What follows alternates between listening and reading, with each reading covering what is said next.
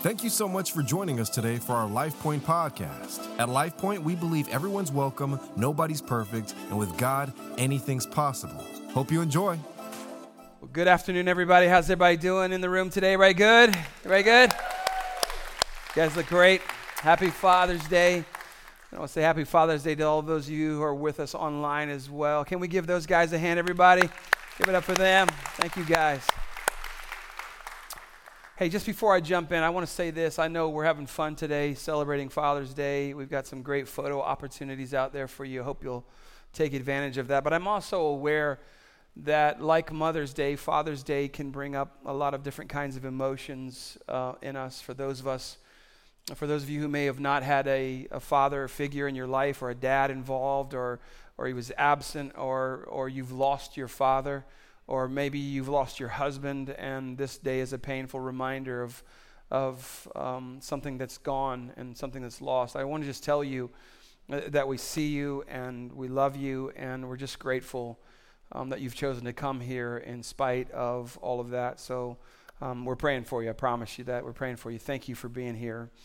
Uh, we're in this, this series, Songs of Summer, and we're going to come to Psalm 139 today. And I, I want to start out today by asking you a question. Um, h- how many people in the world do you think really know you? Like, really know you? Not, not, come on, not the Instagram you, not the, come on, students, not the TikTok you, not that carefully curated online persona that maybe you've gotten, not, not the performing you, not the not the you at work, like really know you. And I'm not even talking about the worst of you, not the best of you, not the worst of you, but just really know you. Is it 20 people? Do 20 people in this world really know you? Um, is it 10? Is it five? It's an interesting question. It's, uh, I think, an important question as we approach this psalm today because this psalm is about being known.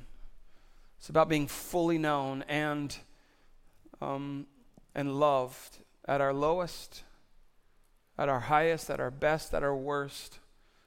It's about knowing, being known, and, and being loved. In fact, in the first six verses, the, the psalm is divided into four sections of six verses, each of them very different from the one that precedes it.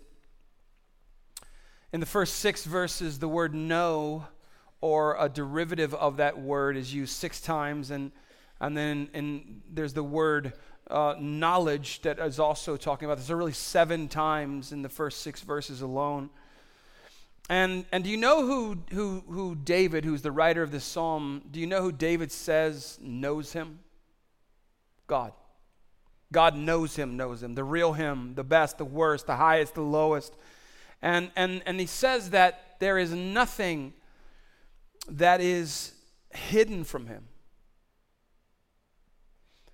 Like, like absolutely nothing.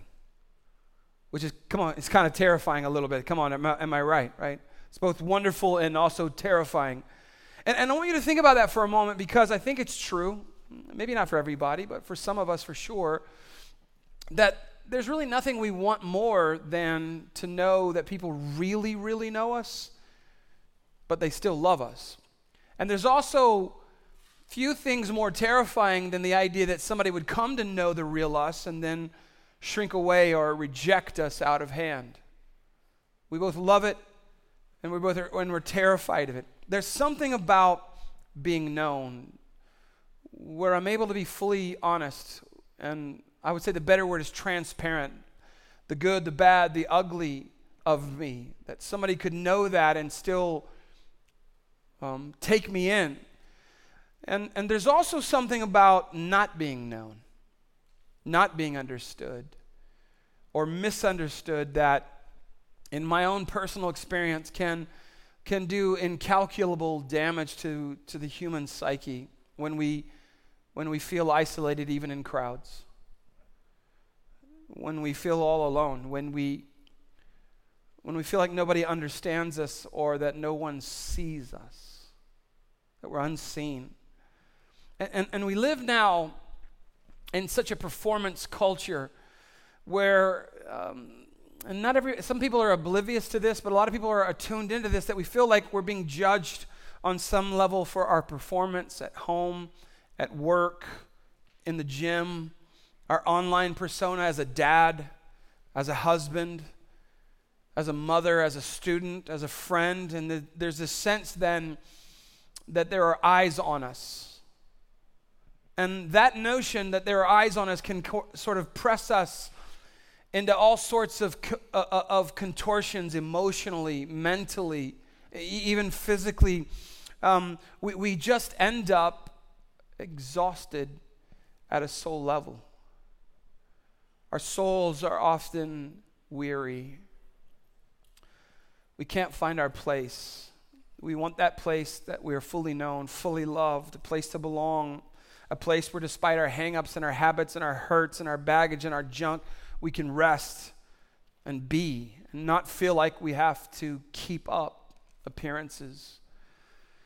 And so we find, I should say it this way, so I find that sometimes this world can just be exhausting. The noise, the pace, the pressures, the chaos, the sense that I'm always on a journey, but I'm never quite arriving. Seems like we're not, we're running, but we're not getting anywhere. Never satisfied, it's not enough. Trying to find a, a, identity, trying to find fulfillment at a soul level. And we find that these things that we think are going to fill us up don't. And so, come on, like the great theologian, I still haven't found what I'm looking for. Any, anybody? And I still haven't found anybody what I'm looking. Okay, anyways. Um, so, so, so we go to God. We, we look to God, which is the right thing. Uh, but some of you, like me, had the wrong view of God perhaps growing up. I grew up with a vision of a God who was chronically disappointed in me because I couldn't do all the things that I was told I had to do all at the same time. I couldn't get it right all at the same time.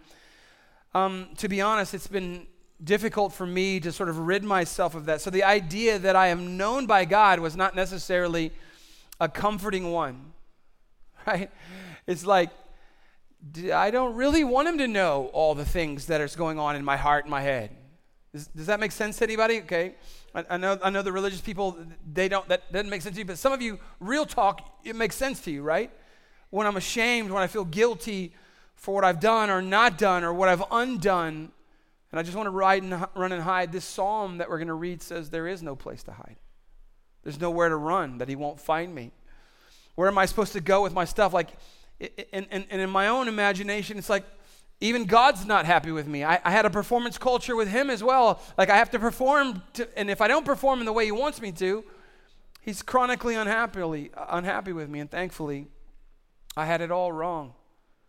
I didn't know Him, but all along He's known me. So David writes. This is a Psalm of David, Psalm 139 probably the most intimate in all of the collection of the song book that is the song, um, uh, the book of Psalms. And he says, Search me. You have searched me, Lord. Investigated. Like, like, a, like a detective, you have searched me. This is figurative language because God doesn't need to search. He always knows exactly what's going on, yes or no. He doesn't have to, but this is David creating language that we can grasp. You have searched me, Lord, and you say this with me, and you you know me.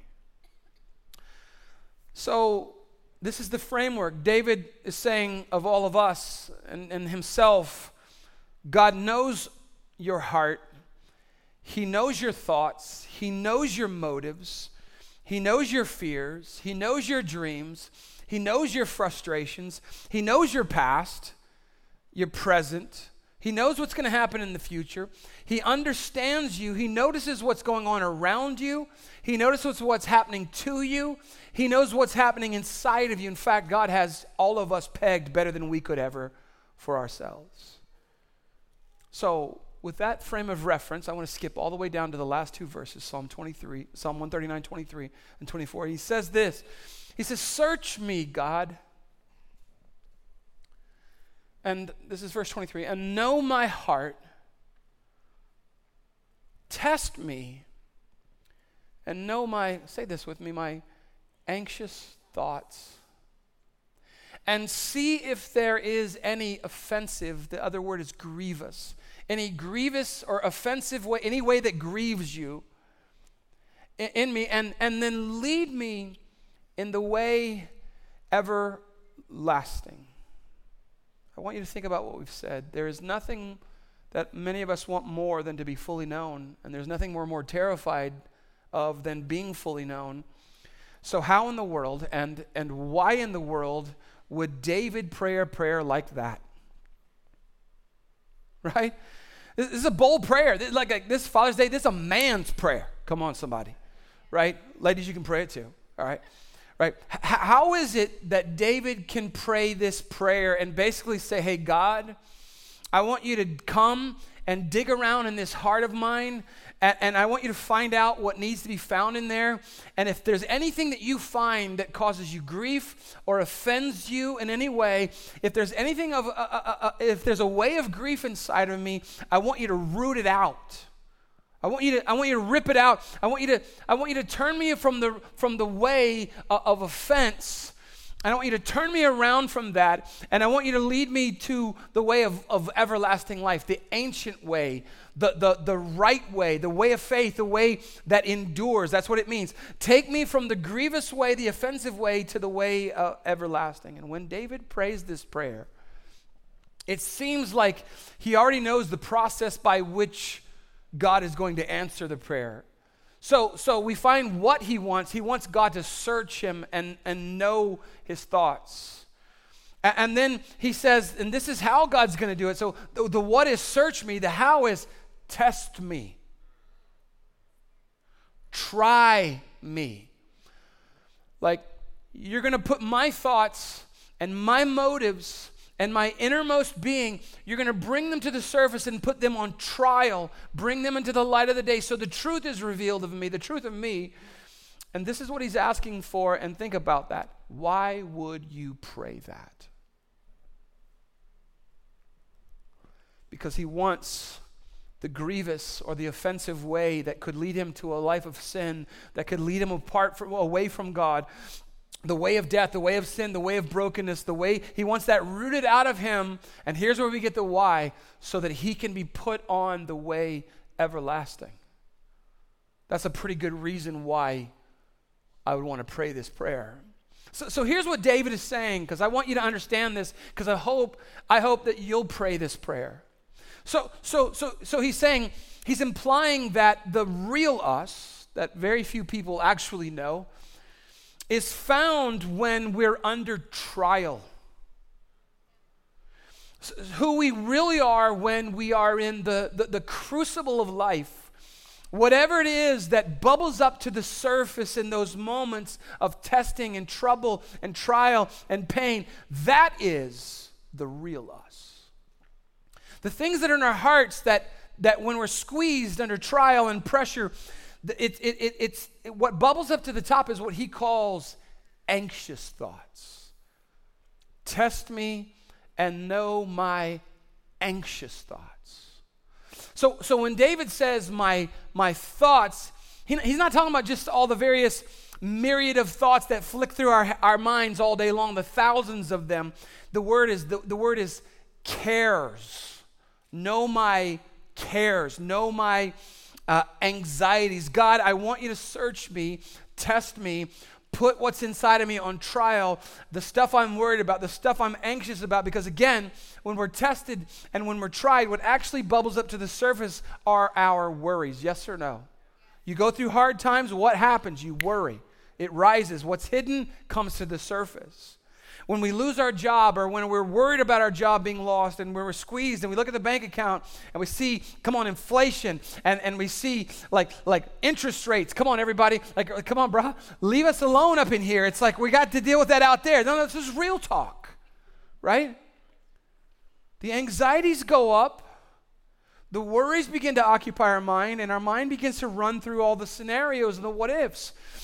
And think about this when you're anxious, and those of you who've ever dealt with anxiety, I have, your mind runs. You can't stop it from running, right?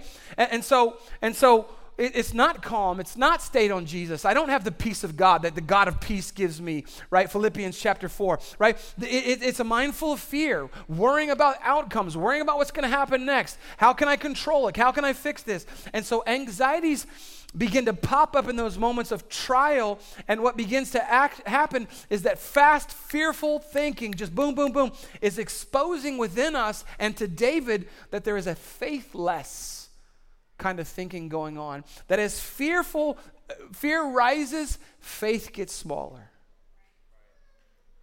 Search me, know me, test me, so that what comes to the top will expose to me what's, what's, what's going on in my life. So, so let me say like this when the pressures of the world are more real to us, than the promises of our God in His Word, that's a sure sign that anxious thoughts have more power in our lives than faith filled thoughts. It's a sure sign. The presence of those anxious thoughts and worries that flood our system have the, the, the simultaneous power of pushing away the peace of God, the presence of God uh, and, and, and his peace. And so, what David is, is praying is, his, is God, I want you to know me in those moments. I want you to search me and I want you to test me and put my thoughts and my intentions on trial so that all of that bubbles to the top again. Why would anyone want to pray this prayer? It's a scary prayer David prays. Hey, God, I know you know me better than everybody else, but I want you to dig in me even a little bit more until, until you see me at my lowest. And you see me where internally, mentally, I'd rather crawl under the covers and not come out because of the pressures all around me are causing me to fall apart. Test me in those moments, God, and see what bubbles to the top. Because when what, what anxieties occupy my mind, to the extent that I no longer see the promises of God and maybe without even realizing it, I've stopped trusting in you. Bring all of that up, God. And here's an interesting thought. We read this in verse 1. He says, You what? You have searched me. And you know me. Now, this word me here doesn't just mean the way we think of me, he, it means pathways. You know my pathways. You know my habits. You know my trends. You know my behaviors. You know the ha- habitual things that I struggle with. You have searched me and you know me intimately, including all of my worst ways. Now, David's saying, You already have searched me in verse 1. You already know me. So, why is he in verse 23 saying, Search me, O God?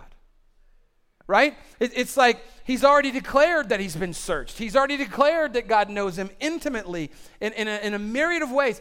Now we're getting somewhere. See, what he's saying is, Search me, test me, know me, try me. All my anxious thoughts, let those bubble to the surface so I can see what's been hidden from even me. Because, men, let me talk to you right now, because I'm one and I know exactly how this is. Men, we minimize and we compartmentalize worry and fear and things. We stuff them deep, deep down. We stuff them down and we call them anything but what they really are which we're going to find out what they are.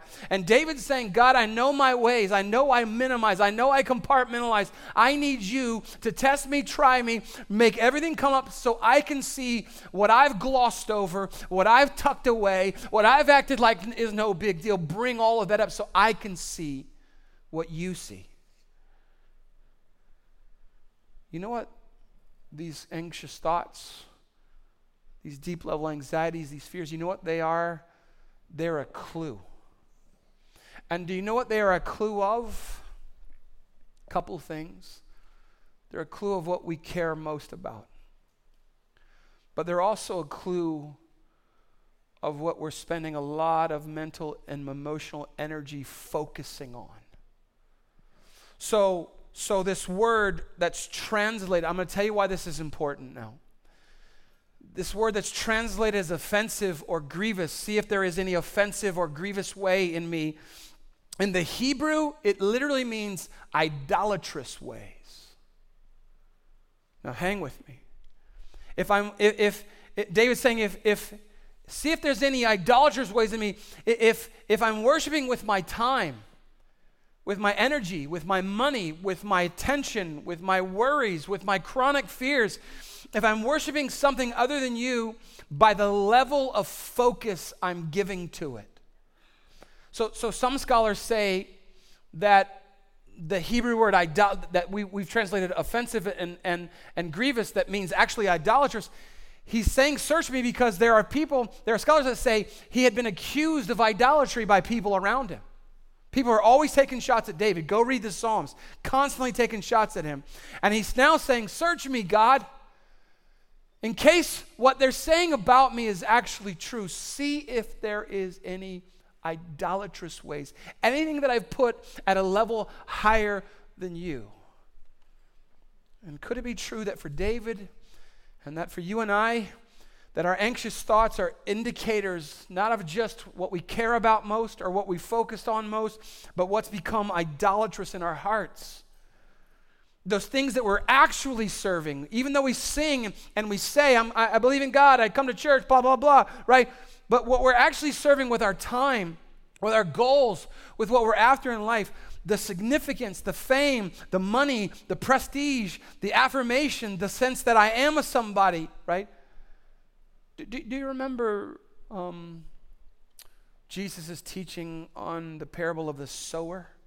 Talks about a farmer who goes out and sows seed and he says that the seed falls on four different kinds of ground there's the, the rocky ground there's the shallow ground there's the thorny ground there's the good ground and the ground represents the human heart that there's all kinds of people's hearts that are in varying degrees good or, or bad.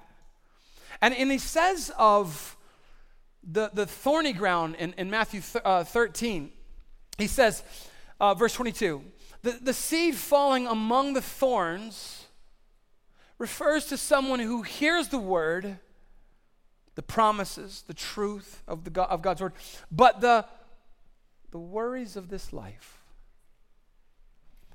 and the deceitfulness of wealth choke out the word, making it unfruitful, meaning it doesn't land the way it's supposed to.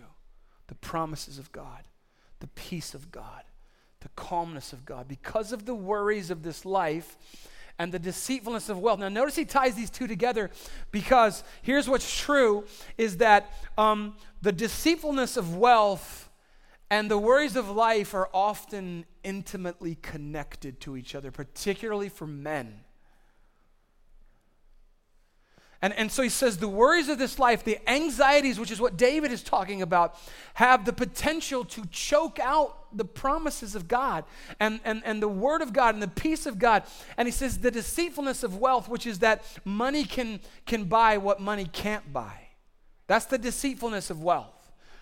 That, that it can't buy you peace or security or happiness or hope or joy. That, that, that David says that this is this below the level anxiety that occupies our minds so much so that Jesus says the word of God, the promises of God get choked out.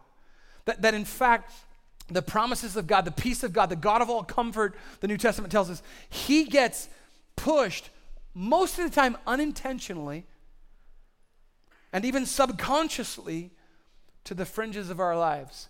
I worship you, God. I worship you, God, while I'm in this room, and every other time you're out here.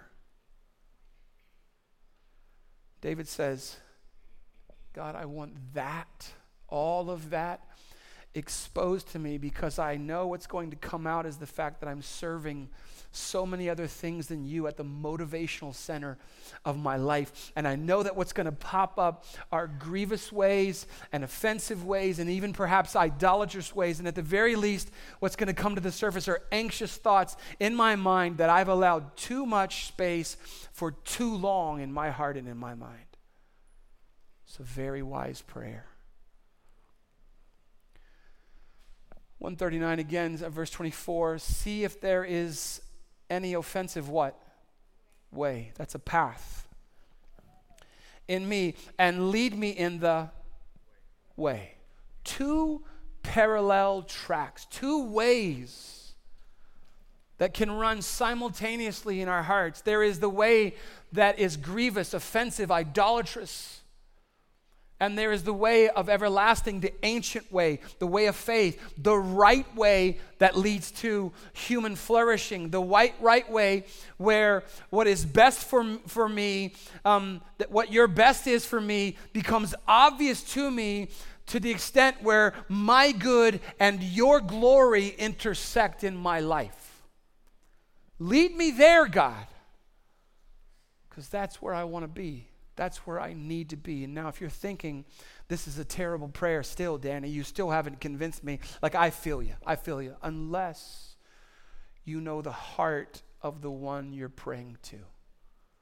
I, I don't know if you guys know Jackie Hill Perry, but you should get on Instagram and follow Jackie Hill Perry. She's an amazing woman of God who preaches God's word with power and amazing. Last week, I'm, I'm, I'm, I, I love to hear what she says. She says, praying prayers like, God, make me humble, or God, take away the pride in me, sounds terrifying and scary um, if you're praying to the devil who wants to steal, kill, and destroy, right? And, and, and, she says, but praying that to my heavenly Father who knows me, loves me, care, cares for me, wants to purify me, make me more like Jesus and less like the world. That's not dangerous at all. That's just wisdom. To pray a bold prayer like this, you're going to have to know the great God that's hearing the prayer. It's not enough just to know that I am known. David isn't finished there. Now I need to come to know the God who knows me. David doesn't just pray this prayer to the air, he prays it to a God he knows and that he loves and that has revealed himself throughout David's lifetime and shown himself faithful and good and loving and kind faithful. Come on, somebody. And he's praying verse 23 and 24, he's praying that out of a deep reservoir uh, uh, of knowledge and intimacy with God. And he gives us insight into that in verses 1 through 18. I'm going to go quickly now. You're like, you should have already gone quickly. Come on, I'm going to hang on. Verse 1 You have searched me, Lord, and you know me. You know when I sit and when I rise. You perceive my thoughts from afar. Now, you could read that and say, oh, because it's God is far away. No, it means in terms of time and space. You perceive my thoughts way in advance of me having those thoughts. That's what he's saying. You, you discern my going out and my lying down. You are familiar with all, all my ways. Now, before a word is on my tongue, you Lord, know it completely. Why? Because He's discerned my thoughts long before I had them. You, you hem me in behind and before, and you lay your hands upon me. This is a beautiful word right here, that phrase. Such knowledge is too wonderful for me, too lofty for me to attain. Where can I go from your spirit? He says. He's describing now the omniscience of God the all knowingness of God. By, by the way, Psalm 139 is deeply theological, but it's practical theology. It's applied theology, meaning it's, it's accessible. It, it means something to my life here and, and now.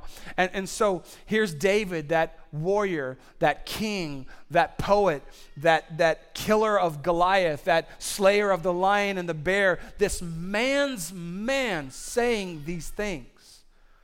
He's reflecting on the character and the nature of God. He's laying foundations for the, the, the doxology he'll, he'll, he'll, he'll, he'll pray that we just read. And, and I can't get into all this, but verse 5 again, he says, You hem me in behind and before. It's a hedge of protection. That he's both in front of me, but he's also got my back all at the same time. He says, You, you lay your hand upon me. Now, this is a beautiful phrase because it describes an, uh, an ancient Hebrew tradition of fathers laying their hands on their children and bestowing blessing upon them, praying blessings upon them, calling forth what is inside them that they don't see inside themselves yet, calling that forth, reminding them of their worth and their place in the family. And David says, my Heavenly Father does the same thing. He lays His hand on me and pronounces blessing over me, reminds me of my worth, calls to me and calls from me what He Himself put in there. Meaning that in God's family, nobodies are, are, are non existent, meaning nobody is a nobody in God's family because he's laid his hands upon you. But it's not just that. He starts, he starts talking about his omnipresence, the fact that God is everywhere. He says, So, where can I flee from your presence? And he begins to imagine all of the locales he might find himself. He says, If I go to the heavens, you are there. If I make my bed in the depths, the word is Sheol, the grave or beneath the grave, you, you are there. If I rise on the wings of the dawn, if I settle on the far side of the sea, verse 10, even there, notice this, your hand will what? Will guide me. That's your left. Your right hand will hold me fast. Now, I love this because David is using his wildest imaginations of all the places he could run away to. And he says at the end of all of it, even there. Meaning that whatever you could possibly imagine, no matter how far away you may run, no matter how far you seem away from him, even there, wherever there is, he's already there. See, some of us think that perhaps we've wandered too far away from God. Or that maybe our kids or our loved ones has gone so far that they could never come back to their father. And the answer is that wherever they are, God is already there. Even if they don't acknowledge him, even if they don't even know he is, he's there. And with one hand, he's guiding, and with the other hand, he's holding them fast. And I would just say this to a dad or to a mother who thinks about giving up praying for your child because they've wandered away, never stop praying because God, wherever they are, God is already there. Come on, somebody. He says, If I say, Surely the darkness will hide me and the light become night around me. Verse 12, even the darkness will not be dark to you. The night will shine like the day, for darkness is as light to you. So we're saying, man, it's getting darker and darker out in this world. Not to God, it's not. It's this amazing reflection upon the omniscience of God, the omnipresence of God. You know everything about me, you know everything there is to know in the world, and you're everywhere there is in the world, but He's not done yet. He goes to another attribute of God. He starts talking about the omnipotence of our God, the all powerful God. And he says, verse 13, For you created my inmost being. You knit me together in my mother's womb. I praise you because I am fearfully and wonderfully made. Your works are wonderful. I know that full well. He says, My frame, my skeletal structure was not hidden from you when I was made in the secret place. When I was woven together, that word is embroidered. It's a work of art. It's not just, hey, a, a, a haphazard thing. He says, When I was woven together in the depths of the earth, your eyes saw my, come on, say it, my unformed body. All the days ordained for me were written in your book before one of them came to be. He says, How precious to me how mind blowing to me are your thoughts, God. How vast is the sum of them. Were, were I to count them, they would outnumber the grains of sand. When I awake, I am still with you. D- David's saying in this psalm, God knows everything, He's everywhere at once, and he has all the power. It's not just, though, to David, it's not just that he knows everything, he knows me. It's deeply personal. It's not just that he's everywhere, he's everywhere with me. It's not just that he has, he created everything by his power, he created me. At the moment of my conception,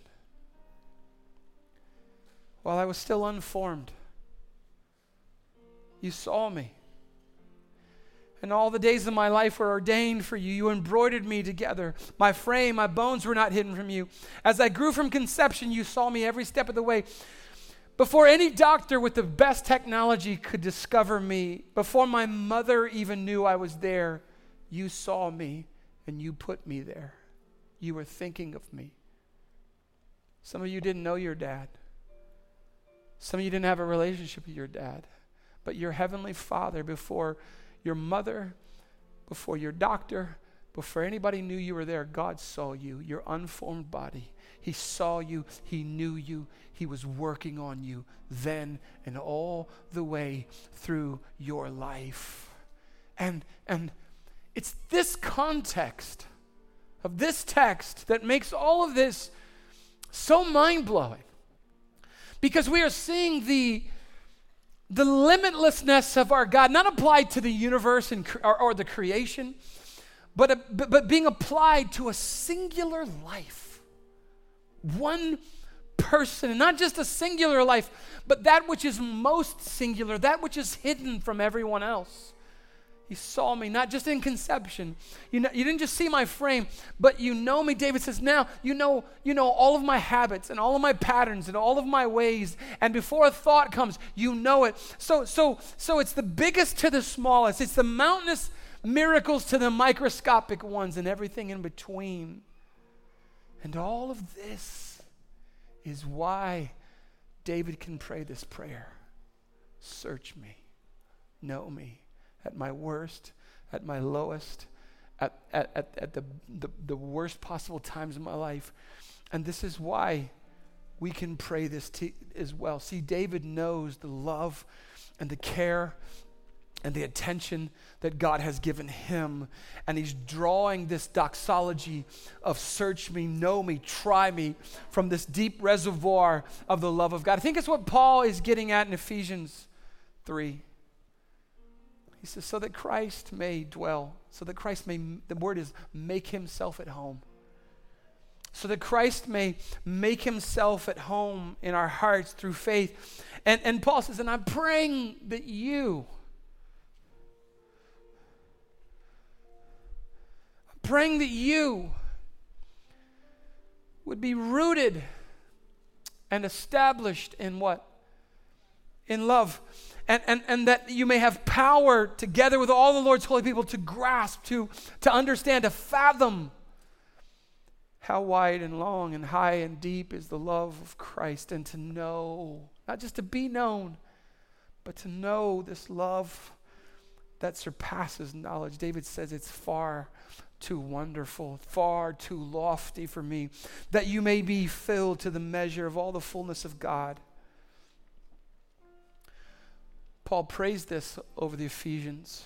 Paul prays this over you and I because often we don't grasp it, we don't understand it. And this is why life has permission to beat us up sometimes. And this is why the opinions of others can strike us so deeply and can, can disrupt us so powerfully. It's why we continually look to external things to fill us up when, when they never can. And we are trying so hard to be known for something that we forget that we are known by someone who loves us and has, has placed infinite value upon you and upon me. And Paul just says, I pray that you'll see it. And I pray knowing that when you see it, you will be filled in a way that nothing else can fill you. And so David is saying, Search me, test me, know me. And, and I know, I know, God, that you're likely to find some offensive, some grievous, maybe even some idolatrous way in me, but I'm coming to you with all of it anyway because you're the only one who can actually do something about it. I'm praying a bold, scary, dangerous prayer because you're everywhere. You know everything. And you have the power to change me. And even if I run away from you, you will come find me because that's who you are. So Paul says in Romans 8, He who searches our heart. This notion that God is constantly knowing and searching our heart. And, and, and, and, and because He knows the mind of the Spirit, when, when He knows the real us, and when He sees what's inside of us the offensive, the grievous, the sometimes idolatrous, or the anxious ways do you know what He does in response to that? He intercedes for us. Think about that.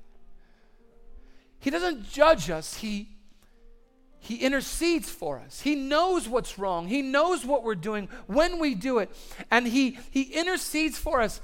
And even after all of that, it says, What then shall we say in response to these things? Verse 31 If God is what? For us. So the, the God who searches our hearts, who because of the Spirit knows everything that's going on us, who, who intercedes for us in spite of it all, He's for us.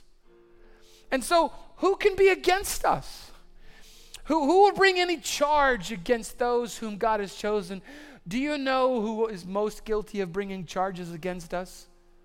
You are. I am against my own self and Satan, of course, as well. And, and who will bring any charge against those whom God has chosen? It is God who justifies. The word justifies means is, is just as if I never sinned.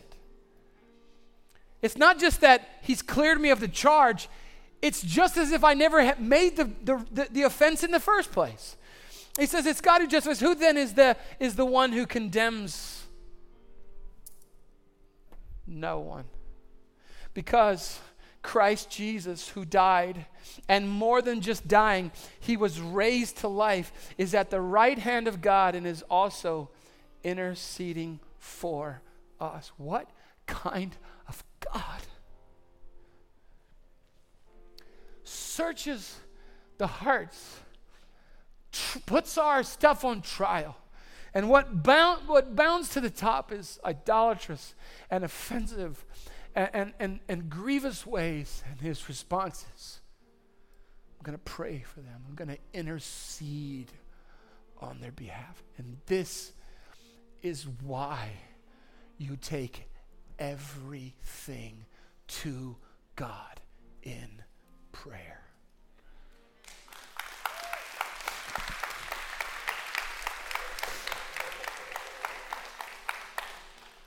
So, so Father, I pray that the word of the Lord, this ancient psalm of David, who, when he was writing this under the inspiration of the Spirit, didn't know that he was writing it under the inspiration of the Spirit. Just a man doing real talk to his God, just writing down what he was feeling, what he was knowing, what he had come to know. I pray that those real words would come off the pages of our own Bibles as maybe we reflect on them this week. And God, in the way that these words have moved me uh, to tears over and over again all week long. Just this reflection on the greatness of our God, the, the bigness the grandeur of all of it, but that it is applied to my life is overwhelming. And I pray for everyone in this room and everyone who will listen to this somewhere who may be watching this right now that they would know that they can trust you with all of it. And that you are well prepared and well able to deal with it. And that you are for us. And that you do not condemn us. And you don't let anybody else condemn us either. Because you died on a cross for our sins. And more than that, you were raised back to life, and that that same power that raised Christ from the dead lives inside of me. The Spirit of God searching my heart, knowing all of it, interceding on my behalf. Not saying, good luck with that. Try harder. Not saying, hey, by your willpower, your won't power, make your way through this. God Himself interceding for us. What a wonderful God. And so I pray, along with Paul, that we may come to know, that we may come to grasp and fathom how deep and how wide and how high and how measureless is the love of God for us. I pray this in Jesus' name. And everybody said, Amen. God bless you guys. Thank you so very much. Hope you enjoyed the podcast today. If this ministry has impacted you in any way and you'd like to help us continue to reach others, please visit lifepointsa.com slash give to make a donation. We hope you have a great rest of your week and we hope to see you soon at one of our Sunday worship experiences. God bless.